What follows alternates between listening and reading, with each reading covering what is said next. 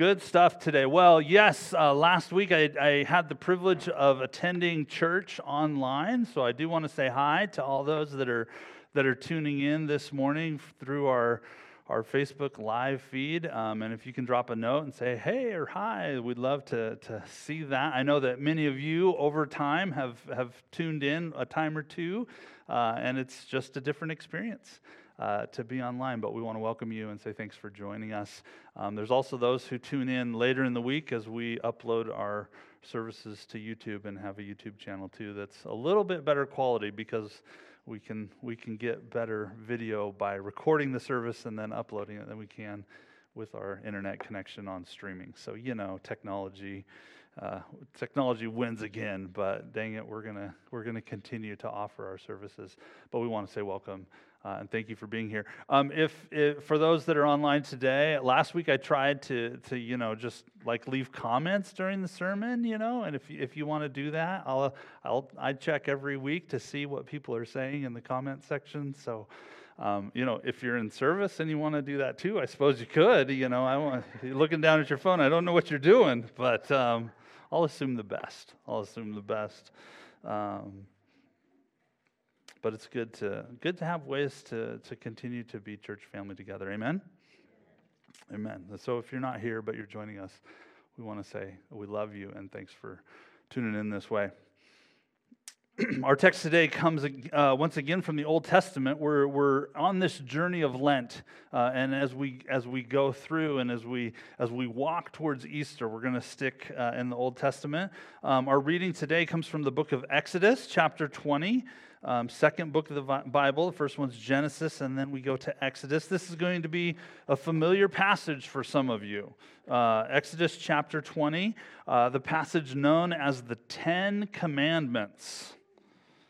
I was watching last week, and Debbie got to sing a song. Remember Father Abraham? I'm not going to sing, but I, there's a song to the Ten Commandments. Have you heard the song? Number one, we've just begun. God should be first in your life. Nice job, Mary Ellen. She, that's all I'm going to go. There's, there's, there's a little line for all 10 commandments, but you'll have to find that on the internet or have Mary Ellen sing it for you. So let's just stick to the text and not my singing, okay? Everybody says, Amen. Okay, good stuff. Uh, so, today, reading from Exodus chapter 20, we're going to start in verse 1 and finish in verse 17. Out of reverence for the reading of God's word, I invite you to stand uh, as we read.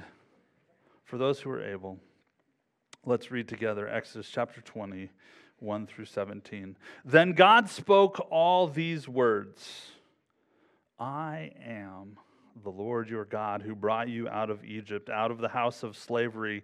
You must have no other gods before me. Do not make an idol for yourself, no form whatsoever of anything in the sky above, or on the earth below, or in the waters under the earth. Do not bow down to them or worship them, because I, the Lord your God, am a passionate God.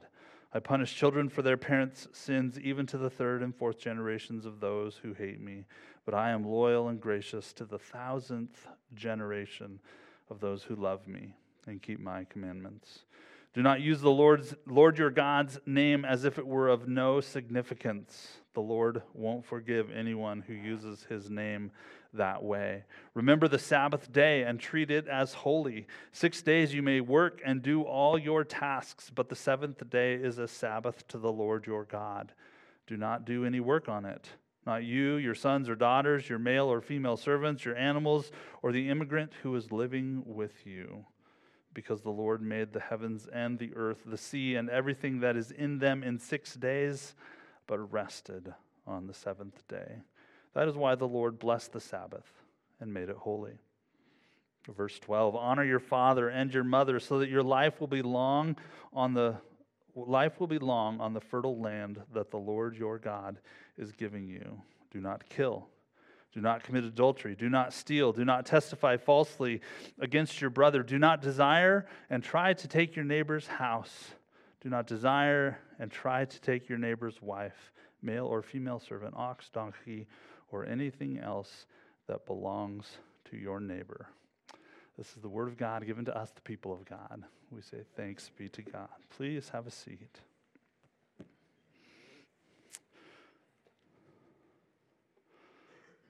So we are on the journey through this season of Lent. Uh, as we go, we're looking into Old Testament readings, the first readings of the lectionary cycle. And the question, question that I have to ask myself, and that perhaps you've posed also, is, is why? Why are we doing this? Why are we staying in the Old Testament for these readings? And I really think that they provide a, a unique glimpse, a unique uh, vision into a glimpse into the ways in which God has really reached out toward humanity and reached out toward us uh, as, we, as we kind of skip through the history of ancient Israel. Um, two weeks ago, I kind of recounted this brief history of, of Israel. I don't know if you were here, maybe you, you remember that, but we kind of started with Abram, who, who God changed his name to Abraham and called him out of the land in which he lived and called him into the land of Canaan. And we kind of skip through the history of, of Israel all the way to their exile to Babylon by King Nebuchadnezzar. Uh, and as you think about Israel and ancient Israel and this story that we find in the Old Testament, sometimes it feels very far away. Sometimes it feels uh, like a long, long, long time ago, not very relevant today. And yet, what we begin to see as we journey through these texts is a God who reaches out to us a God who extends relationship to us and extends a hand to us and says, You don't have to go it alone. And I'm here.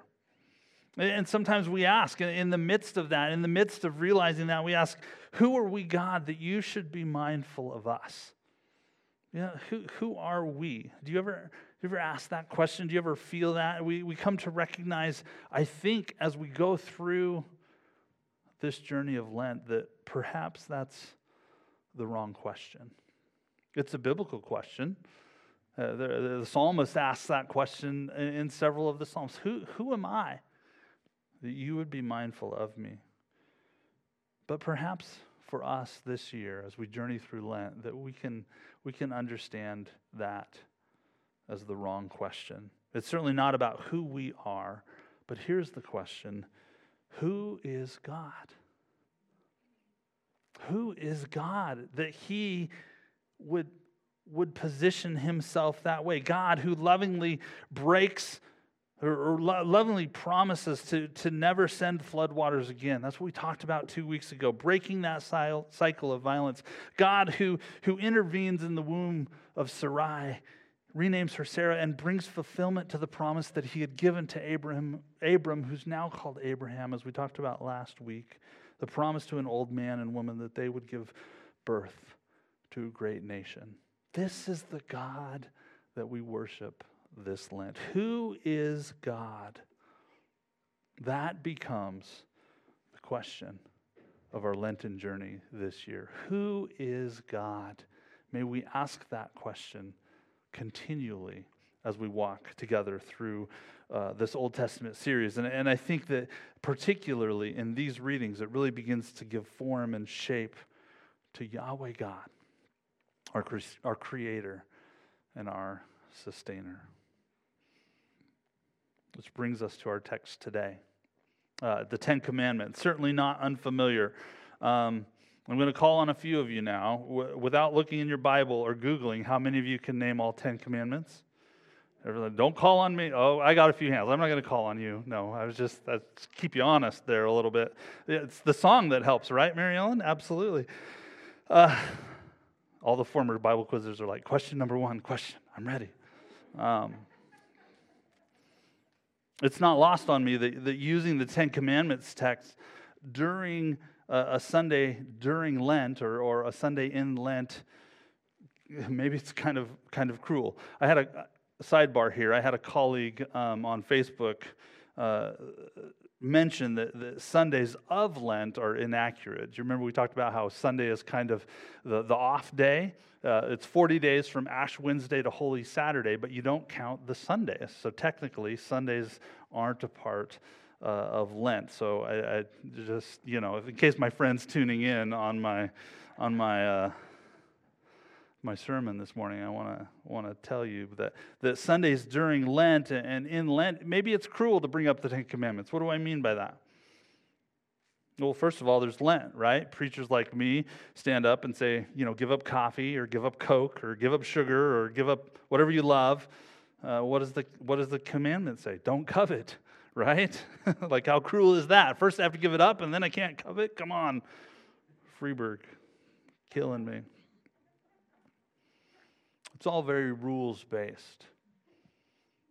It's all very rules based. Lent, the season where some abstain and some give up, while others might take on some new discipline and say, What is God calling me to in this season? Some do both. And now the lectionary piles on this text, the Big Ten. And the temptation is to focus on, on laws and rules, to let the weight of Lent and the, the, the instructions of the law kind of add pound upon pound onto our lives. Fill out our checklists, make our to dos more rules. I, I think there's a richer and a more compassionate way uh, of framing these teachings that we read today uh, in Exodus chapter 20. Uh, especially as we journey through this, this season of Lent.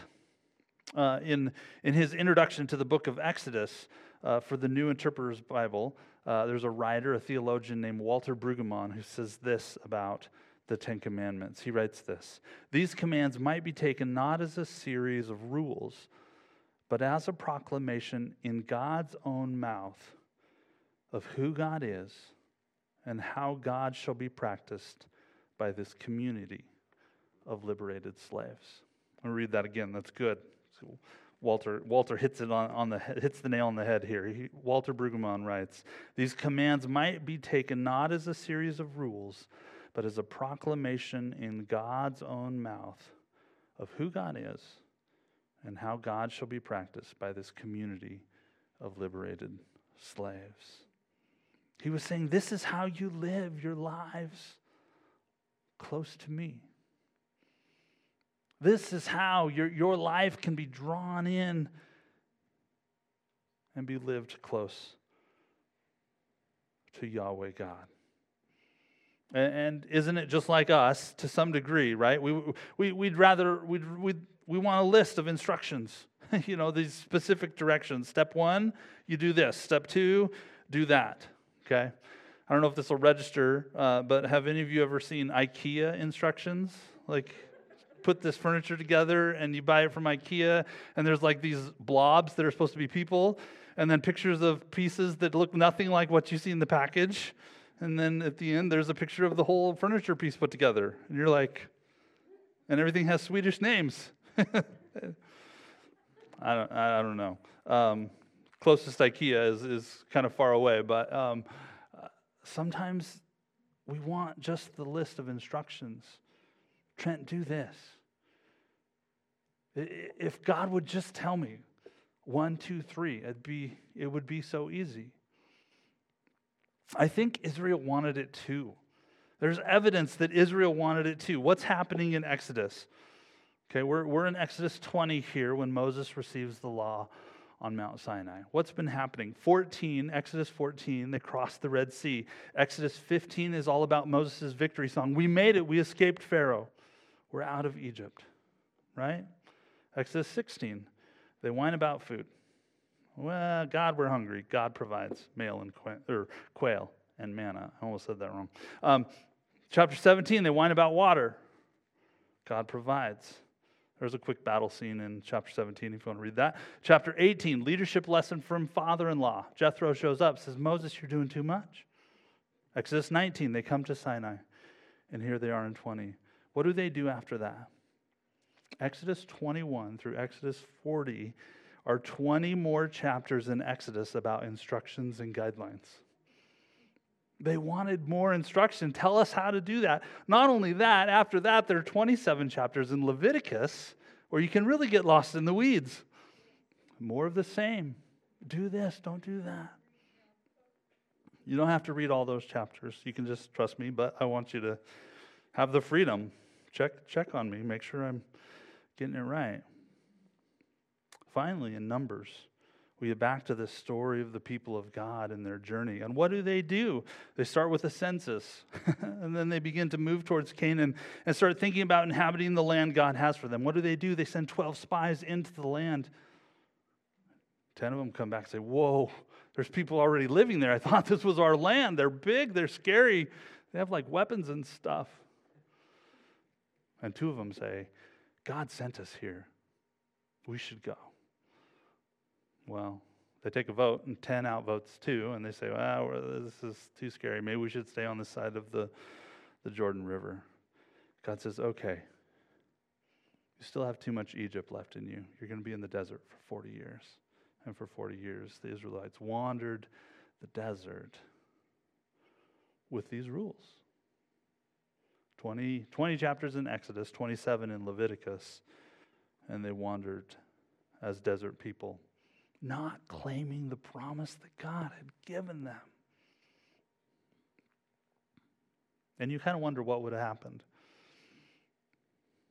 What would have happened had they been confident in the promise of God? Fast forward to the New Testament when Jesus is uh, walking around Galilee and teaching, um, walked among us and lived and breathed. What's happening? The same stuff. People are still like, give me the rules, Jesus. Like, what's, what's the most important? Do you remember when Jesus was asked this question? What's the most important thing? What's the most important commandment? There's versions of it in Matthew 22 and Mark 12 and Luke 10. They all have a different version of this reduction of the law. What is most important? Just shoot, shoot straight with me, Jesus. If I boil it down to one tweet, how do I live like you want me to? What is it, Jesus? What's most important? What does he say? Love the Lord your God with all your heart and all your soul, all your mind and all your strength. Oh, and love your neighbor as yourself. We always do that. We always go there. We really like a list. We really like to know. Let me check the boxes and I'll be happy.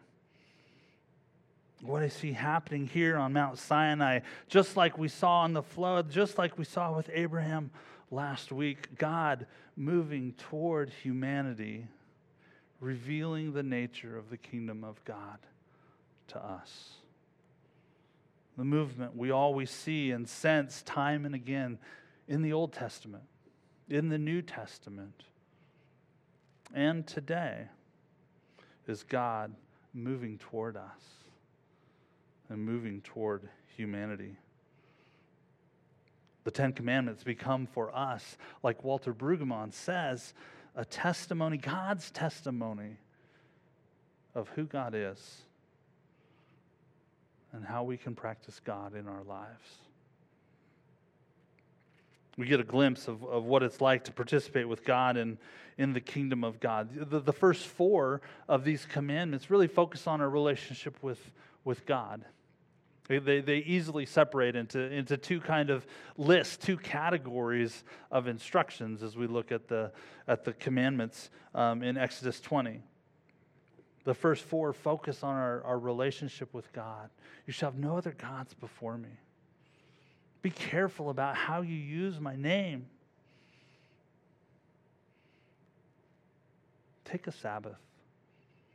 Even, even as I created with my words, I said, Let there be light.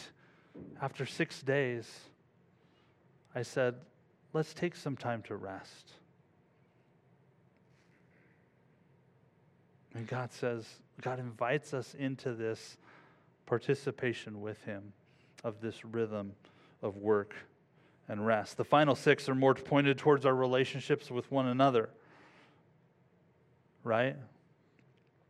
Don't steal, don't lie, don't kill each other, don't commit adultery, don't covet.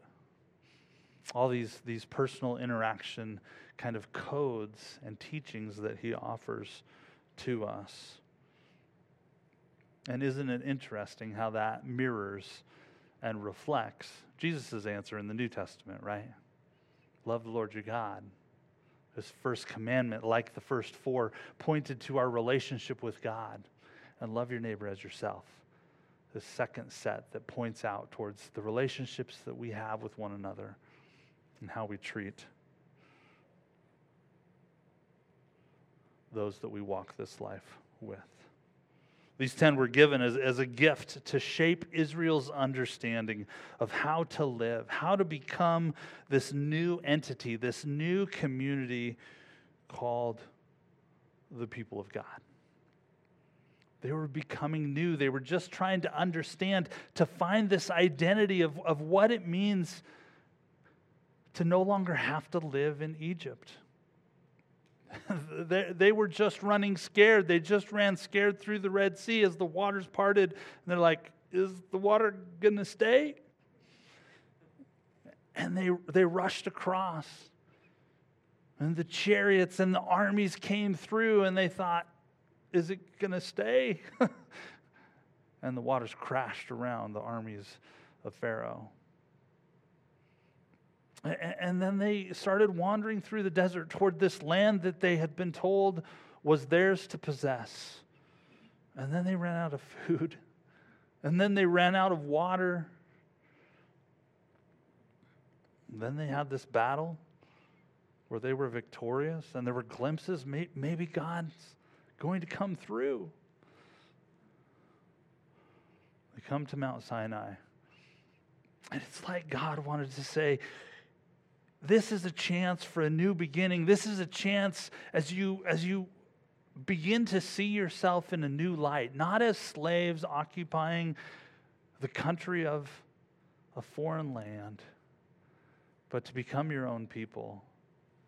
And God said, Let me teach you about what it looks like to participate in the kingdom of God together with me.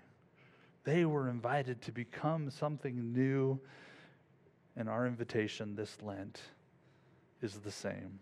This Lent, we are invited to reflect upon the ways that God has moved toward us, has moved toward us as God's people, charted for us a different and a new way of living, called us out to be the people of God, just as He did Abram last week. But what do we see reflected in these Old Testament texts. In these Old Testament texts during Lent, there's this pattern that emerges.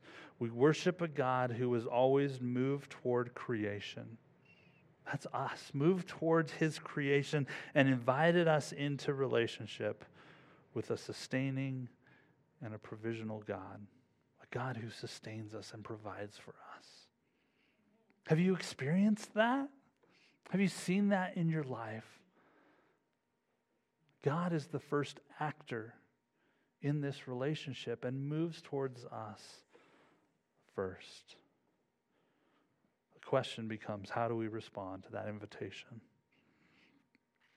May I suggest our response be to allow ourselves to be transformed into Christ's likeness, renewing our commitment to be multiple clay in the hands of Yahweh God the potter who wishes to shape and form us.